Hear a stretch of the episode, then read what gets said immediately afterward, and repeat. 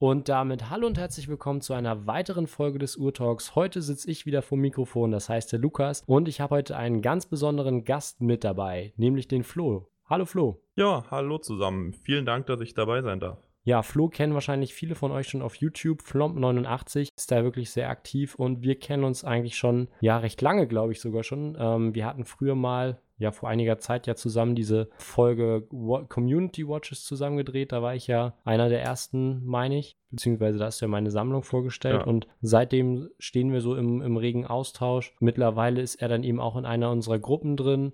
Ähm, ja, und so kam das, dass wir heute mal den Flo mit vors Mikrofon geholt haben und wir haben eben auch ein spannendes Thema mitgebracht, nämlich möchten wir heute einmal so allgemein über das Thema Uhrenmessen reden. Ja, das ist ja allgemein ein sehr... Ja, richtig. Das ist ja ein, ein sehr kontroverses Thema, weil gerade eben große Messen wie die Baselworld ja mehr oder weniger in den letzten Jahren immer ein bisschen bergab gegangen sind, beziehungsweise auf dem absteigenden Ast sind. Das heißt, manche Marken ziehen sich da von der Messe zurück, beziehungsweise ja, allgemein ist das, ist die, die Stimmung darum so ein bisschen äh, in Verruch geraten und heute möchten wir einfach uns darüber etwas austauschen, was Messen vielleicht verändern sollten, um wieder interessanter für Marken und Besucher zu werden. Und das ist das Thema der heutigen Folge. Ja, ein sehr spannendes Thema, wie ich finde, gerade weil ja viel in der Uhrenwelt über die Messen läuft, was Neuheiten angeht, was Innovationen angeht. Also ich denke, da haben wir einiges mit Sicherheit an Themen. Ja, bevor wir dann voll und ganz in das Thema einsteigen, denke ich, dass wir einmal mit unserem obligatorischen Audio-Wrist-Check anfangen. Was trägst du denn heute Schönes am Handgelenk? Ich bin heute relativ easygoing unterwegs. Ich hatte den ganzen Tag Termine und wollte da eine möglichst genaue Uhrzeit angezeigt bekommen. Außerdem war ich auch mit den Öffentlichen unterwegs. Deswegen habe ich eine Macchia Quarzuhr, einen Chronographen, vorgestellt. Eine schöne Uhr, hochwertig gearbeitet und durch das Quarzwerk logischerweise sehr genau. Und das ist so mein Daily Rocker, wenn es so um normale Alltagsgeschichten geht. Sehr, sehr schön. Die hattest du ja auch vorgestellt und die kann man, glaube ich, doch auch aktuell bei dir gewinnen in einem Gewinnspiel, richtig? Richtig, da habe ich ein Gewinnspiel laufen, das ist in mehrere Stufen eingeteilt. Wir befinden uns da auf Stufe eins und in Stufe zwei ist eine Uhr von Macchia nach freier Auswahl tatsächlich dann einer der Preise, ja. Sehr, sehr cool. Nee, die gefällt mir tatsächlich auch richtig gut. Ist halt nicht so die, die klassische Standard-Quarzuhr von irgendeiner Modemarke, sondern mit einem tollen Design dahinter, mit einer Funktion. Und ja, die finde ich richtig cool. Ja, ist definitiv was Cooles. Da kommt auch noch einiges tatsächlich von Seiten Macchia und mir in Zukunft. Ich stehe da im regen Austausch mit dem Gründer. Aber jetzt interessiert mich, was du am Handgelenk hast. Ja, ich habe heute, weil wieder etwas ähm, Fahrradfahren für mich angesagt war, also auf dem Weg zur Schule habe ich da heute das Fahrrad genommen und da trage ich am liebsten meine Seiko S K X, weil das ja so der robuste Bieter in meiner Sammlung ist, sage ich mal, und der kann die Stöße ja gut abfedern oder hat da eher weniger Probleme mit. Natürlich immer noch ohne Lünette. Viele haben das wahrscheinlich aus den vorherigen Folgen schon mitbekommen oder eben auf Instagram gesehen. Ähm, ja, manchen gefällt's, manchen eher nicht. Ich bin da aktuell sehr glücklich mit, aber langfristig ist geplant, dass da auch mal wieder die Lünette draufkommt. Hey, jeder, wie es ihm gefällt, ganz ehrlich, ich bin da ja immer der Meinung, soll doch jeder das tragen und in der Form tragen, wie er möchte. Und ich habe Fotos ohne Lünette gesehen. Ich finde es ganz cool. Ja, danke dir. Ja, wollen wir in das Thema einsteigen? Machen wir.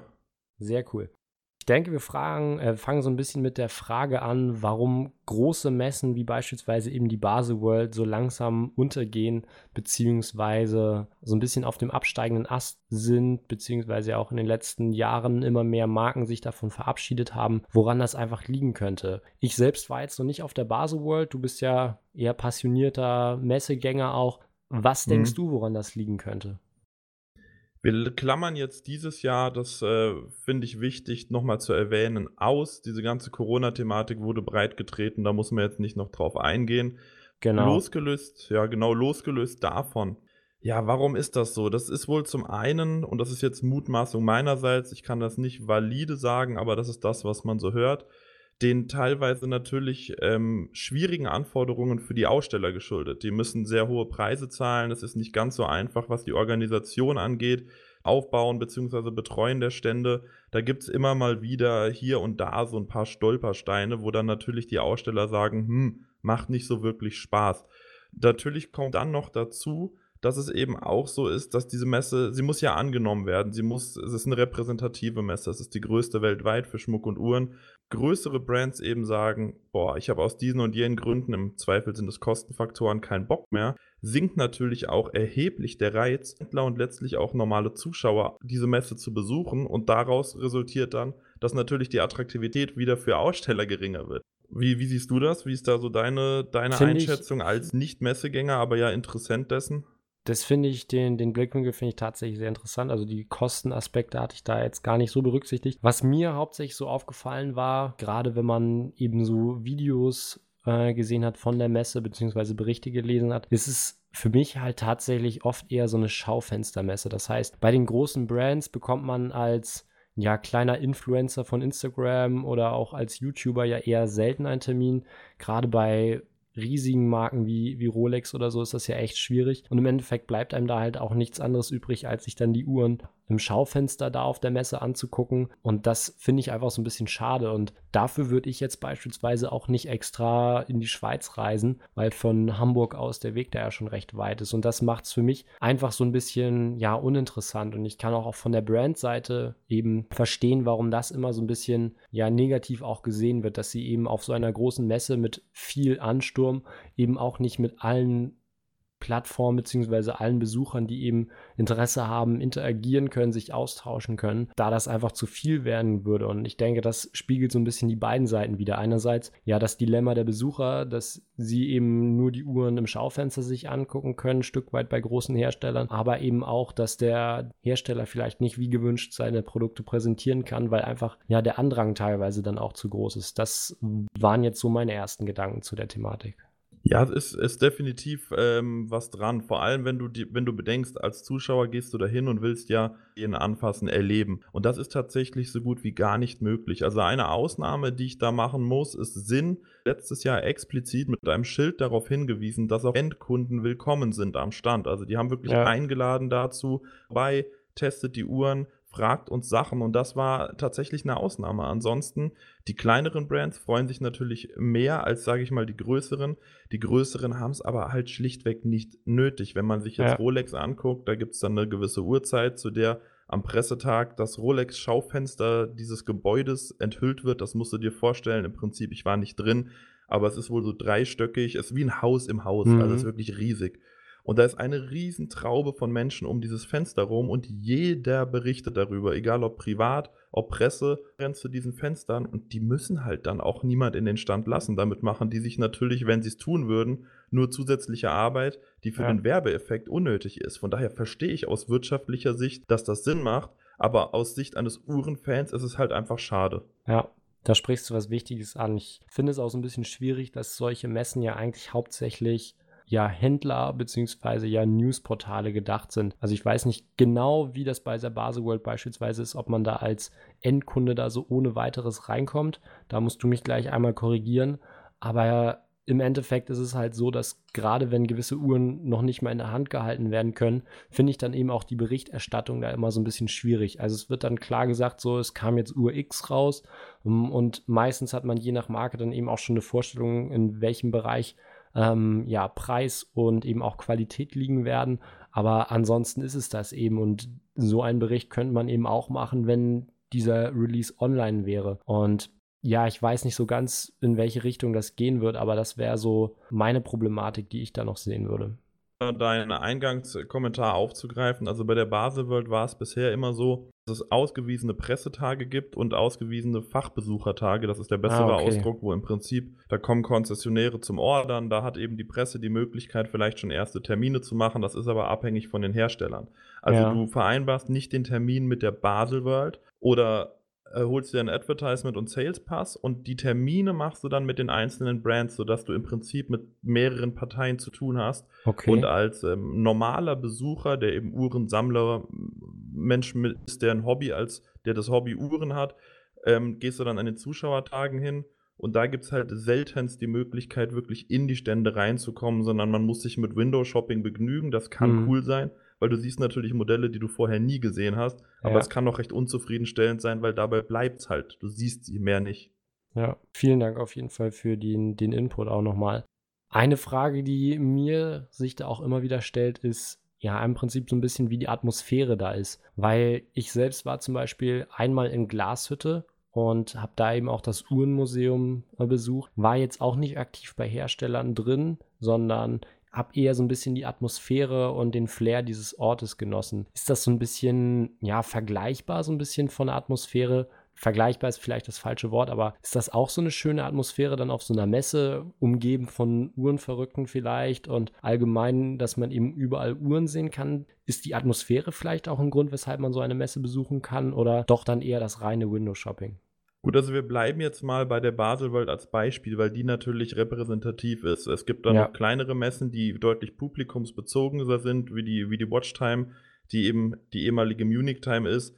Die Inhorgenta, die zwar auch Fachbesuchertage nur hat, aber eben kleiner und familiärer ist. Wir bleiben mal bei der Baselworld. Jo. Ich habe den Direktvergleich tatsächlich zwischen Messe und Glashütte jetzt erst kennengelernt, weil ich war im Januar privat in Glashütte, habe da ah, auch eine Manufakturführung ja. bei Nomos gemacht, übrigens öffentlich, ja, öffentlich, günstig bzw. kostenlos buchbar, ja. alle paar Wochen. Da müsste man sich nur mal informieren, finde ich eine sehr, sehr, sehr coole Sache. Wollte ich auch machen, als ich und, da war. Ähm, Wollte ich auch machen, als ich da ja. war, äh, habe aber leider keinen Termin mehr gekriegt zu der Zeit, wo ich da war. Aber das ist auch was, was ich auf jeden Fall nochmal machen muss.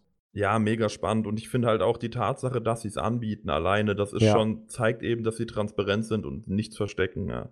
Ja. Nee, und äh, da hatte ich den direkten Vergleich und ähm, das ist schon was komplett anderes. Also wenn du auf eine Messe gehst, ich kenne die Messe, ich war jetzt zweimal in Basel und beide Male mehr oder weniger nicht privat. Das heißt, ich habe den direkten Vergleich nicht. Allerdings mhm. ist es auf einer Messe sehr, sehr voll. Es ist sehr, sehr hektisch. Meistens muss man an den Fenstern, die gefragt sind, sprich Rolex, Patek und Co. Schlange stehen. Also es macht Bock, aber es ist halt echt drängend. Das ist nicht so, dass man reingeht und die erstmal die Atmosphäre so ein bisschen aufnimmt und das richtig enjoyt und genießt, sondern es ist mehr so, okay, ich habe, weiß nicht, fünf Stunden Zeit, die Messe ist riesig, es ist sauvoll, wie viele Uhren kann ich in dieser Zeit sehen? Und dann rennt man halt von einem Stand zum anderen. In Glashütte lässt du dich ja mehr so ein bisschen dahin gleiten. Ja. Ich meine, ein Ort, der eintausendachthundert Leute hat, von denen tausend in der Uhr arbeiten, ist natürlich was anderes als eine Messe, die Zehntausende bis Hunderttausende von Besuchern durchschleust. Ja, ich finde es ganz interessant, dass ähm, wir jetzt eben schon so ein bisschen herausgearbeitet haben, was eben so ein bisschen die Baselworld vielleicht auch für Besucher unattraktiv macht. Also einerseits eben dieses Hektische, das Schlange stehen vor Schaufenstern. Und da finde ich eben die Parallele, die du eben schon angesprochen hast, ähm, nämlich diese kleineren Messen wie die Inhorgenta oder jetzt die Watchtime, eben recht interessant. Du hast ja eben schon gesagt, dass das Ganze eben so ein bisschen familiärer ist. Und das ist eben auch das, was ich eben oft gehört habe. Und ich denke, dass das auch maßgeblich eben damit zusammenhängt, dass da eben ja die Marken viel enger im Austausch stehen mit äh, den Besuchern. Und das ist meiner Meinung nach auch so ein Punkt, wohin Messen langfristig gehen sollten, beziehungsweise ja allgemein denke ich, dass das im Interesse von Besuchern und eben auch Herstellern steht. Einerseits, um die Kommunikation von Marke und Kunden besser ähm, darstellen zu können, dass jede Marke dann eben im engen Austausch auch genau das vermitteln kann, was sie eben vermitteln möchten und eben nicht nur Uhren ins Schaufenster stellt, die dann eben bewundert werden oder eben auch nicht und dann in die ganze Welt gepostet werden. Und das wäre einfach so was, was ich denke, was eben Messen wesentlich interessanter auch noch machen könnte. Ja, ich sehe das tatsächlich ähm, ähnlich, aber zwiegespalten. Weil das Problem bei kleinen Messen ist natürlich, also wie gesagt, die Inhorgenta blende ich auch hier mal aus. Die ist zwar kleiner, aber ist eben eine reine Fachbesuchermesse. Aber bleiben wir bei der Watchtime. Es ist eben von Herstellern da, die sehr, sehr publikumsnah sind. Man hat einen richtig coolen Bezug zu den Leuten. Ich kenne es nur von der Munich Time. Ich war jetzt letztes Jahr nicht auf der Watchtime, aber das wird sich in etwa entsprechen, nehme ich an. Mhm. Und ähm, du hast einen engen Bezug zu den Herstellern. Die Uhren sind zum Anfassen da. Die Hersteller beraten dich. Die sind vor Ort. Das Ganze ist, es ist alles wunderbar. Das Problem ist, wo auf der Welt, außer in einer großen Messe und egal wie sie heißt, ob die jetzt Baselworld heißt, ob die Watches and Wonders heißt oder ob die X Y Z heißt, hast du die Möglichkeit, weltweit bekannte oder auch unbekannte Brands auf einem Haufen in kurzer Zeit zu sehen und zumindest ansatzweise kennenzulernen. Das können nur große Messen bieten. Im Umkehrschluss, dich aus wirtschaftlichen und Zeitgründen eben nicht zu nah ranlassen, sonst ist das Ganze nicht mehr handelbar. Das ist ja. eben so dieses Zweischneidige. Ja, das, das, das stimmt natürlich. Also die, die Vielfalt, den Vorteil sehe ich definitiv bei den großen Messen. Aber wie gesagt, ich kann das nicht direkt beurteilen, aber ich finde, dass so eine offene Kommunikation und dann eben auch so eine Messe zum Anfassen irgendwie für mich einen größeren Reiz ausübt. Oder dass man allgemein das Ganze so ein bisschen umstrukturiert hin zu, ich stelle nicht mehr meine Neuheiten an einem zentralen Punkt vor, sondern dass man das kontinents- oder länderabhängig macht, dass die einzeln separat vorgestellt werden können. Zum Beispiel habe ich da jetzt eben ein konkretes Beispiel, dass ich wahrscheinlich, wenn alles glatt läuft, in einigen, in einigen Wochen bei einer Marke hier in Hamburg in der Boutique ähm, zu Besuch sein werde, die eben ein Event veranstalten, wo man Ja, wo Interessierte, also jeder, der wollte, konnte sich dafür anmelden, ähm, eben gucken konnte, dass er da eben einen Termin kriegt und sich dann eben die Neuheiten zeigen lässt. Und das finde ich halt einfach nochmal ein Stück interessanter, als dann eben ja eine Messe zu besuchen, wo ich den Stress habe, dass ich möglichst, sch- möglichst schnell ähm, ja alles abklappern muss. Und ja, da habe ich dann einfach in Ruhe die Zeit, mir die Uhren anzugucken, kann mir vor allem das Ganze auch erklären lassen, gerade ja, wenn man mal eben vom klassischen, klassischen Beispiel Rolex weggeht, hin zu komplizierteren Uhren wie Patek Philippe und ähnlichem, ist da ja oft auch eine Menge Erklärungsbedarf. Also beispielsweise bei den komplizierten Uhren interessiert mich total, wie das im Werk umgesetzt ist, soweit ich das verstehen kann, beziehungsweise auch, was die Uhr bietet, und das kann für mich reines Angucken im Schaufenster nicht. Ja, das ist vollkommen klar. Ich bin, ähm, by the way, bei dem, ich nehme mal an, japanischen Brand, von dem du sprachst, auch Ganz an genau. einem anderen Ort. Ganz genau. Ich auch mal sehr gespannt auf das Event. Nee, das ja. ist natürlich, das ist ein ganz anderer Bezug zur Marke und ein Bezug zur Uhr. Nur man muss eben einfach dann im Hinterkopf behalten, derjenige, der auf solche Events geht und sich für sowas interessiert, der muss sich ja schon bewusst diese Marke ausgesucht haben, weil das ist ja eine Monobrand-Veranstaltung. Ich habe da ja gar nicht die Option, mir auch noch andere Sachen anzugucken. Das heißt, wenn jedes Brand es so machen würde, hättest du halt im Prinzip jedes Jahr an irgendeinem Abend irgendein Event und müsstest im Prinzip dich dann auch wieder hetzen. Ich finde, deswegen ist es kumulativ, also die Mischung von Messen plus Einzelveranstaltungen einzelner Brands oder kleinerer Zusammenschlüsse von Brands, das macht für mich den besonderen Reiz aus, weil so kann ich interessieren, nochmal selektiv einzeln besuchen und habe trotzdem einen Gesamtüberblick in Form von Messen, größer oder kleiner. Ja, denke, dass das eine sehr gute Alternative ist, und um da einfach mal so ein bisschen die Brücke zu schlagen, denke ich auch, dass das einfach so der Grund ist, weshalb Marken wie Audemars Piguet ähm, beispielsweise ja auch den Vertrieb immer weiter in die eigene Hand nehmen, dass eben größtenteils dann eigene Boutiquen aufgemacht werden, wo man dann eben den Verkauf und eben auch die Information des Kunden und ja auch einfach die Präsentation und dass die ein Stück weit ja auch Image-Lenkung so ein bisschen in selbst in der Hand hat und damit eben auch ja solche Events und ähnliches veranstalten kann. Und ich denke, dass das eben ein schönes Zusammenspiel von Messe und dann eben ja Events ähm, ja erfordert. Ja, definitiv. Außerdem ist es ja für die, für die einzelnen Marken wichtig. Die müssen ja einen Anreiz bieten, dahingehend, hey, kommt nicht, geht nicht zum Konzi, kommt direkt zu uns, wir bieten euch mehr. Und da sind natürlich Events, Veranstaltungen für und mit Kunden, besondere Sachen, wie es jetzt beispielsweise Hublot auch zigfach macht. Das ist immer so mein Beispiel, weil ich persönlich rein subjektiv gesehen finde, das ist objektiv belegbar, dass sie ähm, da eine Vorreiterrolle einnehmen, und damit greifen die dann dieses Thema des Erlebnisses, was ja auch Messen bieten, wunderbar auf und binden die Leute an eine Marke, an eine Boutique oder an verschiedene Boutiquen einer Marke, sodass das ein ganz gutes Zusammenspiel ist und das Aufgreifen dieses, hey, ich bin auf einer Messe und ich erlebe coole Sachen, eben transportiert ist in, hey, ich bin auf einem Event und erlebe coole Sachen. Also das ist ein ganz gutes Zusammenspiel. Ja, definitiv. Ich finde es halt auch einfach dann cool, wenn die Messen noch so ein Stück weitergehen. Wenn das einfach so ein bisschen, ja, von Schaufenstermesse hin zu, ja, Messe zum Anfassen wird. Da ist dann halt einfach wieder die Frage, inwieweit das umsetzbar ist, aufgrund der hohen Besucherzahlen. Aber es ist einfach so, dass wir zum Beispiel früher mit der Schulklasse immer auf eine Messe gefahren sind, die hier bei uns in Hannover war. Das war die IdeenExpo, wo einfach verschiedene Unternehmen aus verschiedenen Branchen sich vorgestellt haben, gezeigt haben, was sie eben ja so machen, und die haben eben einfach ganz oft so Aktivitäten an ihrem Stand angeboten. Zum Beispiel bei einem Reifenhersteller konnte man dann selber eben ja an einem unbearbeiteten Reifen Profile einarbeiten und so weiter und konnte sich das zeigen lassen. Und da gab es dann eben auch, dass man an beliebten Ständen natürlich warten musste, und ich weiß nicht, inwieweit sowas eben umsetzbar ist, aber sowas fände ich eben auch mal total interessant, ähm, ja auf Messen oder eben auch auf Events dann, wenn man noch einen Schritt weiter gehen möchte. Wenn zum Beispiel dann eben ein Uhrmacher vorne sitzt, der dann eben was zum Werk erklärt und man dann einfach noch so ein Stück weitergeht. Das geht ja eben auch vor großem Publikum, da muss man ja nicht äh, direkt daneben stehen, aber wenn dann einfach so einem dann eine Messe, äh, eine, eine eine Bühne geboten wird, wo dann eben beispielsweise eine Uhr zerlegt wird oder zusammengebaut wird. Inwieweit das eben umsetzbar ist, ist die Frage, aber das fände ich halt zum Beispiel total interessant und das würde eben so die Kommunikation eben auch nochmal vereinfachen, indem man dann eben dann zeigt, was die Uhr kann, eben auch von, von fachkundigem Personal. Und das wäre einfach so noch ein Vorschlag von mir, beziehungsweise etwas, was ich mir wünschen würde, dass man allgemein so ein bisschen mehr dahin geht, dass die Messe so einen, so einen großen Mehrwert bietet, dass ich da noch viel mehr über die Marke, beziehungsweise auch über die neuen Produkte erfahre. Ja, definitiv. Mein, mein Lieblingsbeispiel für so interaktive Messen ist halt immer die Gamescom. Statt einfach zu zeigen, wie jemand spielt, kann man es selber testen. Und ähm, der, ja gut, das, das Problem der Sache ist dann natürlich dieses ewige Anstehen. Das muss man dann irgendwie in einem Mittelding unterbringen. Die verschiedenen Messen haben das tatsächlich teilweise ansatzweise schon. Das kommt dann aber immer ein bisschen auf die Aussteller tatsächlich an. Die Messen können es vorgeben oder vorleben, aber die Aussteller müssen es umsetzen. Also auf der Baselworld hast du dann halt schon mal irgendwie ein altes Gerät von irgendeinem Uhrmacher.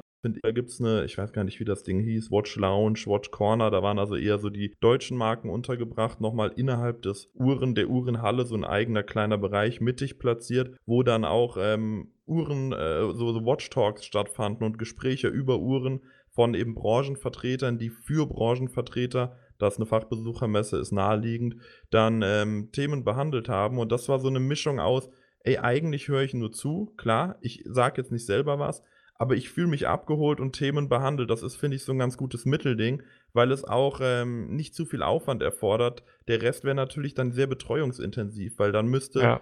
wenn jetzt beispielsweise man selber mal testweise ein Werk zusammensetzen darf, wie es in Glashütte ja im Moment in der Sonderausstellung von, ich glaube, Mühle der Fall ist, da hatten die so einen Tisch aufgebaut oder so ein bisschen rumfuhrwerken.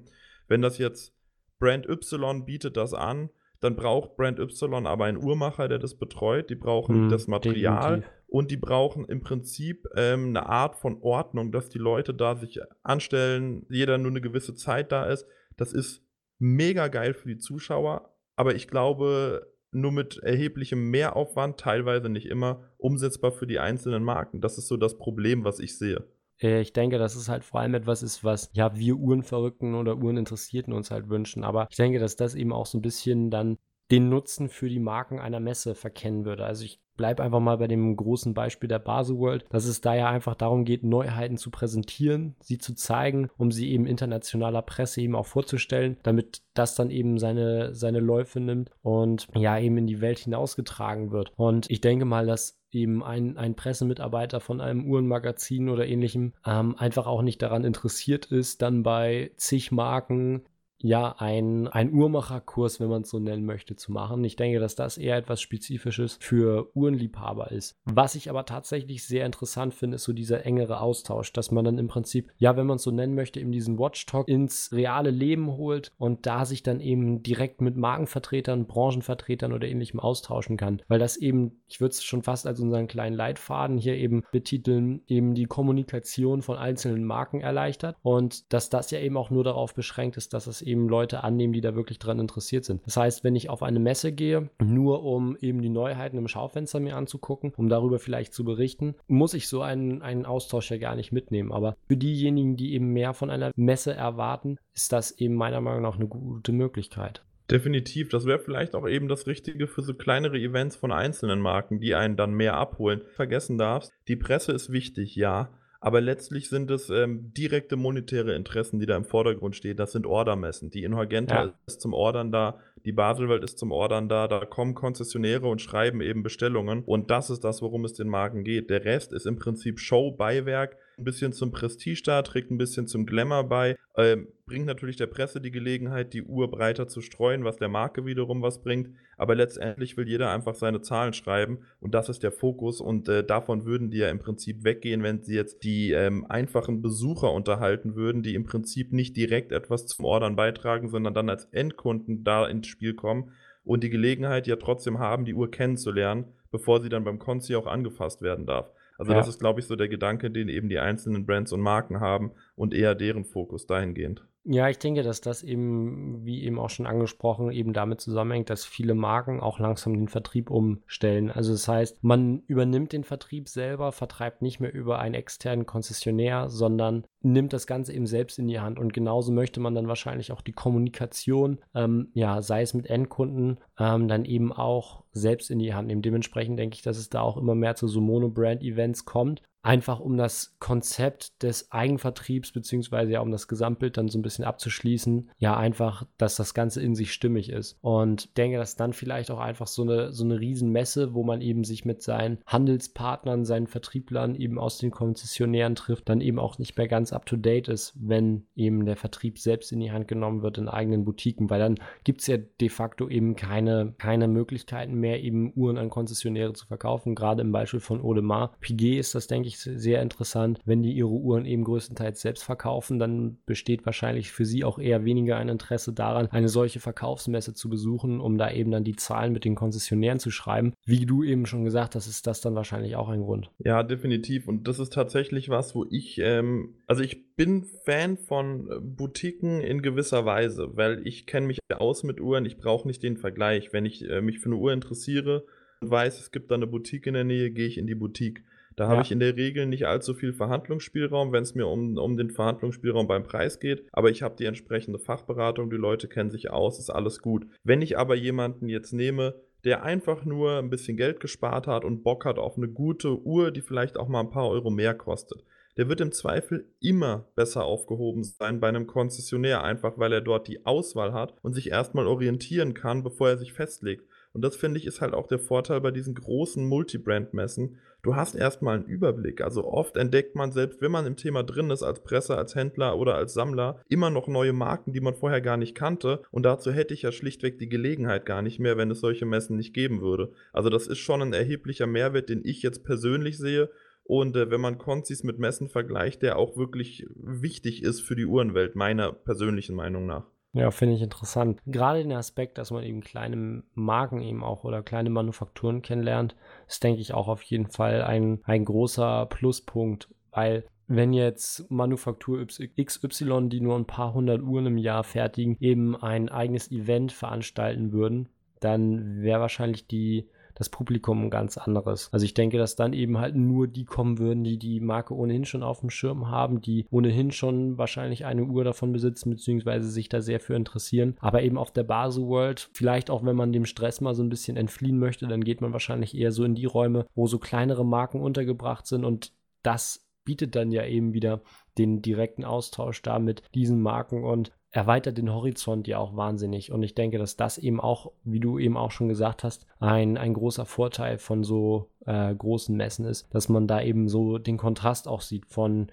großem Hersteller zu kleiner Manufaktur. Und was definitiv dazu noch wichtig äh, zu erwähnen ist, gerade die Baselworld zum Beispiel, die ist natürlich sehr teuer. Das heißt, viele kleine Brands können es sich gar nicht leisten, dort auszustellen, aber eine große Messe in einer Stadt, das dadurch angezogen wird. Also zu Zeiten der Baselworld ist in Basel halt ein Riesenanteil an Leuten, die entweder in der Uhrenbranche arbeiten oder sich sehr dafür interessieren. Der zieht eben auch kleine Brands an, die dann im Dunstkreis der Messe sich bewegen. Da sind dann die Hotels nebenan gemietet von Brands oder verschiedenen Marken oder Zulieferern, die dort ausstellen. Da gibt es Get-Togethers von Marken mit ihren Leuten, wo man eben auch mal dazustoßen kann, wo es dann was zu trinken und zu essen gibt und man erfährt so mehr oder weniger bei einem kleinen Snack zwischendrin, was kommt dann noch auf einen zu. Das heißt, die Messe an und für sich ist ein wichtiger Baustein, aber das, was drumherum passiert und das, was die Messe praktisch anzieht, nämlich Uhreninteressierte aus allen Ländern und aus verschiedenen Teilen der Uhrenbranche, das ist natürlich ein Riesenmehrwert, der nicht direkt in der Messe stattfindet, der aber unmittelbar damit zusammenhängt. Das war ein Punkt, der mir tatsächlich gar nicht so bewusst war, aber ergibt natürlich Sinn, wenn internationale Presse, Interessierte und eben auch Händler da sind, warum dann eben nicht die Chance nutzen und dann eben abseits der Messe seine Produkte präsentieren, und definitiv eine schöne Möglichkeit. Ja, wird auch sehr gern genommen tatsächlich. Also wenn man jetzt das, die Messe Basel nimmt und rechts und links davon sind Hotels, dann kannst du, je nachdem was da für eine Messe ist, je nachdem wie groß sie ist und was sie für Aufmerksamkeit zieht, relativ sicher davon ausgehen, dass in den Hotels, auch in einzelnen Zimmern, in der Lobby oder sonst wo, Räumlichkeiten gemietet wurden von kleineren Brands, die sich da eben auch vorstellen möchten, nur eben nicht das Budget haben oder ausgeben wollen, um in der Messe selber ihren Stand aufzubauen, weil das ist natürlich immens, was da an Geld locker gemacht werden müsste. Ich denke, wir sind jetzt dann eben auch schon langsam zum Ende gekommen. Ich finde, wir können das ganz gut so zusammenfassen, dass große Messen wie die Baselworld, beziehungsweise ja eine große Messe wie die Baselworld definitiv von zentraler Rolle ist, dass es einfach essentiell ist, um die, die Vielfalt zu haben, um einen zentralen Punkt zu haben, die Neuigkeiten eben vorzustellen, aber dass definitiv eben auch noch kleinere Messen, Monobrand-Events oder ähnliches eben auch ergänzend dazu wichtig sind, um eben die Kommunikation von gerade einer Marke, aber eben auch dann direkt zum Endkunden zu erleichtern. Und ich denke, dass dass wir das so als Ergebnis dieser Folge festhalten können. Hast du da noch was zu ergänzen? Nee, das passt für mich soweit. Also meiner Meinung nach ist es einfach wichtig, dass man Anlässe hat, wir müssen es ja nicht Messe nennen, Anlässe hat, wo verschiedene Leute, die eben der Uhrenleidenschaft nachgehen oder in dieser Branche arbeiten, zusammenfinden, mal größer, mal kleiner, mal mit mehr, mal mit weniger Marken und das in einer gewissen Regelmäßigkeit. Und dadurch wird sowohl der Markt belebt, was eben das Wirtschaftliche angeht, als auch der Austausch untereinander. Und ich finde, das in der Mischung macht auch einen großen Reiz des Hobbys aus, definitiv. Ja, schönes Schlusswort. Ich bedanke mich bei dir für deine Zeit, dass wir heute zusammen aufnehmen konnten. Mir hat das sehr viel Spaß Spaß gebracht. Schaut gerne auch auf Flo's Kanal vorbei. Wir hatten das ja eingangs schon erwähnt, dass wir die Corona-Thematik nicht mit reingenommen haben. Da hat der Flo aber ein Video auf seinem Kanal zu veröffentlicht. Also wenn euch das noch weiter interessiert, schaut da gerne vorbei. Und ja, vielen Dank fürs Zuhören und ich überlasse dir das letzte Wort. Vielen Dank von meiner Seite aus dafür, dass ich dabei sein durfte. Es hat mir wahnsinnig Spaß gemacht. Ich rede gern über Uhren. Ich habe sehr gern mit dir über Uhren und Uhrenmessen geredet. Und natürlich weiterhin für den Podcast. Viel Spaß euch da draußen beim Zuhören. Und ich sage für meinen Teil mal Tschüss. Vielen Dank. Tschüss.